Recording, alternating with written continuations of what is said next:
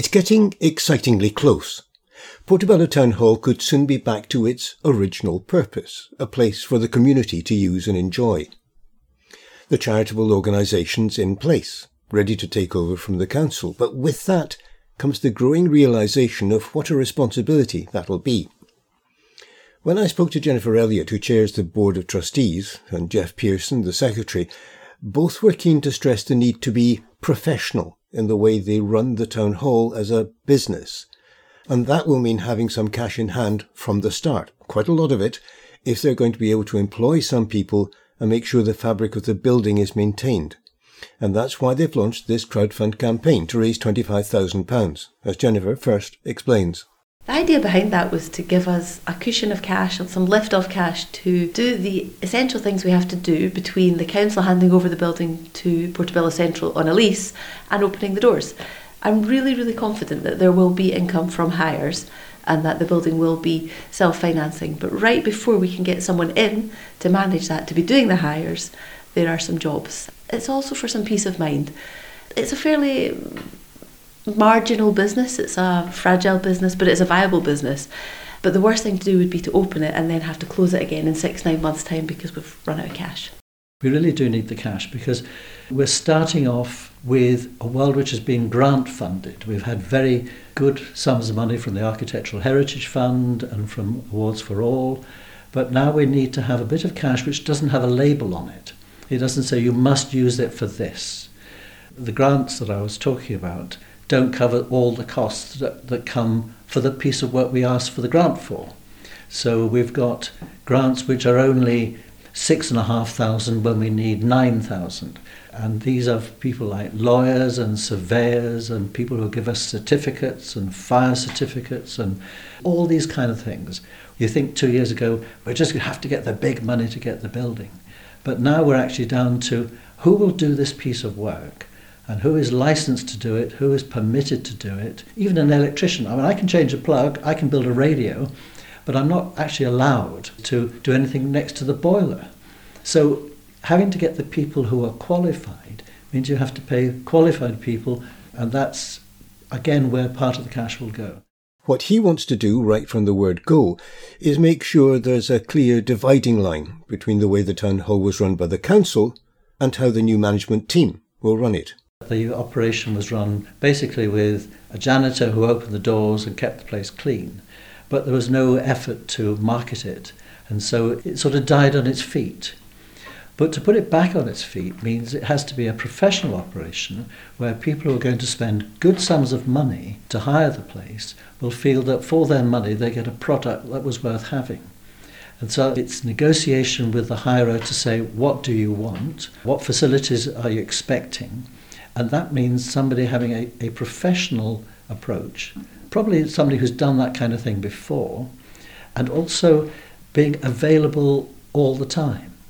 I'm lucky, I'm sitting at home being retired thinking, I wonder if anything will happen today. And usually with the town hall, it does. But most of the rest of the trustees ha- have proper lives. They go to work and do stuff. So they don't have slots in the day when they can say, right, I'm going to talk to a hirer. So engaging a professional team takes us from the amateur village hall kind of thing into a world which is closer to some of the bigger establishments in town. He's also all too well aware that if they're to employ somebody to run the place, to negotiate with theatre companies or other organisations, to ensure that the show can go on and smoothly, then they need the money to pay not just one month's salary, but several. Festival companies, for instance, need to know they're dealing with professionals and not volunteers. Festival people, they want to be sure that if they give you their money and hire the place for, say, a month in August, that they're going to be able to get what they asked for and what they paid for, because they will have shelled out too for their clients. So we're in a family, a, a sort of hierarchy of business.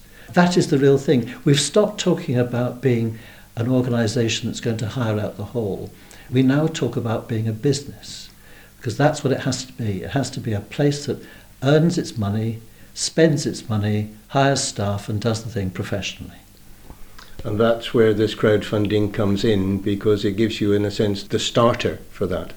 When I've started businesses in the past, a long time ago, you needed to have a sum of money ready to go and buy your stuff. I mean, I had an electronics business, so I had to buy the kit, I had to buy the tools, the instruments, the, the components. Now we have to buy services, we have to buy people who will come and do the thing on the day. We can't just have somebody who says, Well, I'll come at the weekend. We have to have somebody who will turn up at nine o'clock tomorrow morning to do the thing we've asked them to do. That's business, that's professional. Raising money by crowdfunding is challenging. In this case, the team has just six weeks in which to raise that 25,000. And for Jennifer Elliott, it's meant doing as much as possible to keep the momentum going amongst the local community. For a crowdfunder, you've got to keep the interest going day by day. We chose to go with six weeks so that we would end on the 1st of April. I know that's April Fool's Day, but it should be a significant day for Portobello Central because that's when we expect to take the least. And we've been trying to build the momentum through the project. So we have different topics going through, different events. We've had Portobello Market last weekend where we had a stall as we've done in the past. The first weekend at launch, we were handing out leaflets in the street in the town hall. The weekend after, we were on the prom, and you do see a little peak coming through in the donations, which is heartening to see. And what she's found encouraging has been the way that people in the public eye have been willing to put their support to the campaign. We've been seeking some supporting quotes from people with a connection to Portobello, and people have been really generous with those. So they've been coming out in the Facebook page. Michael Pedersen, a local author, um, Lesley Riddoch, Johnny Lynch, who is off a band Pictish Trail and part of Lost Map Records, who had a gig there with Edwyn Collins. So that's fun to go and ask people for these things and to feel the warmth back because people have given their quotes very quickly and, and willingly. So there's a lot of support for the project, and these are the things we're trying to do to create interest. As both she and Jeff Pearson have discovered, having the campaign has changed local people's attitude to the Town Hall project.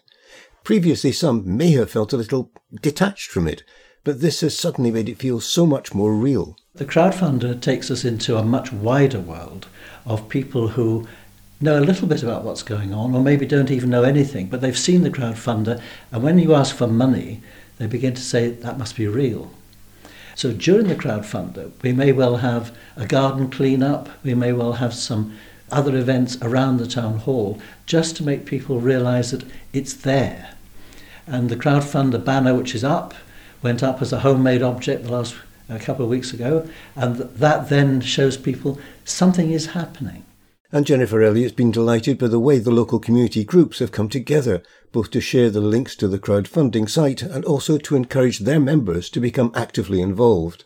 Everyone's asking their personal contacts, making th- sure things are shared, and I really do love when I see different Portobello organisations share things. So Keep Porty Tidy put a post out to their members, Spokes Porty put one out last night. Tommy Sheppard has shared it. He visited the other week there. Sadly, I was at work and couldn't see him, but he's been supportive of the project too. So it's all sounding quite encouraging. It is, except at three o'clock in the morning when you get scared about the, enormity of the project you're doing. But usually, three o'clock in the morning is a bad time to be thinking about these things. So, yes, it is positive and even when you're leafleting on the prom and people know nothing about it, it's really heartening how positive a reception we get when people explain it. They'll stop and chat much more than you might expect when you're handing out leaflets.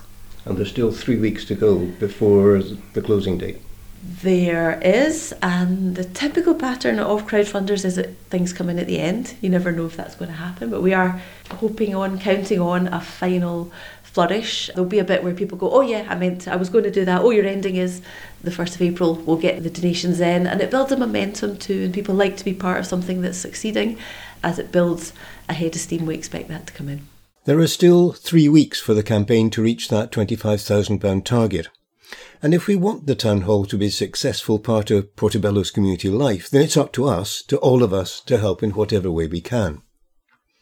And that's it for another week. A quick reminder that if you have news of interesting events happening in our community, then let us know either on social media or by email to the Podcast at gmail.com. In the meantime, we've been talking about the town hall for three years now. Time to make it happen. Have a good week. Bye for now.